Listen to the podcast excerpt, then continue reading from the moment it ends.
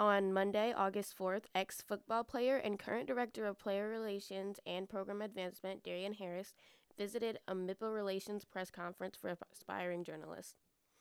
He discussed how his passion for journalism evolved into his current work with student athletes. Harris was a team captain on the 2015 MSU football team, leading them to a successful season.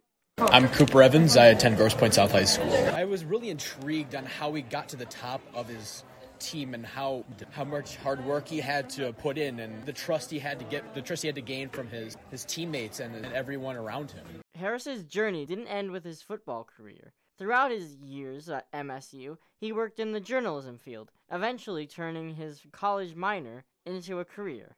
Growing up, actually, you know, traveling around with my dad, uh, who's a personal trainer, so he trains people at a lot of different gyms. He always had um, at, in the Maryland, D.C. area was Sports Talk 980. Um, and I know you all are probably coming up in the non-radio era, but way back in the day, we actually used to listen to the radio. You know, we didn't have uh, Apple Music or Spotify or things like that to stream. There was no such thing as a podcast. Uh, you actually had to listen to the radio. So on Sports Talk 980 um, was John Thompson's radio show, the former coach of Georgetown, and Tony Kornheiser was on um, Sports Talk 980 as well. Um, and of course, he's still now does Pardon the Interruption on ESPN. And uh, kind of from that moment on, I knew I wanted to go this route. NIL systems are a common method for young athletes to brand themselves. Athletes can profit off of their name, image, and likeness being used on social media or for major companies. NIL stands for name, image, and likeness, and what it means is that um, student athletes now uh, in, in, college can profit off of only their name, their image, and likeness. So their name would be like my name being up there, Darien Harris. So anytime that my name shows up on something that um, somebody's getting money for, I also can garner money from that.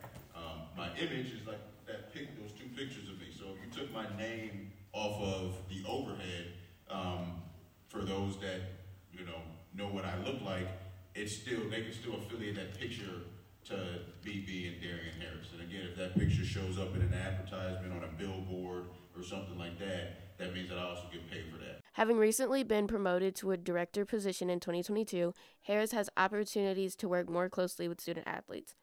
Right now, I'm on the side of just football, you know, but I think eventually we'll grow to the administration side, work with all different sports, um, you know, work from, from more of a, um, you know, office standpoint versus the being on the field and, and you know, being around the players and all of that, which would be tough when I have to make that transition, but eventually I think it's got to happen. Harris's work will continue to inspire young athletes and journalists alike to reach their goals no matter how different they may be. With where he is at now, he sees a future in athletic administration and continuing to engage with young athletes.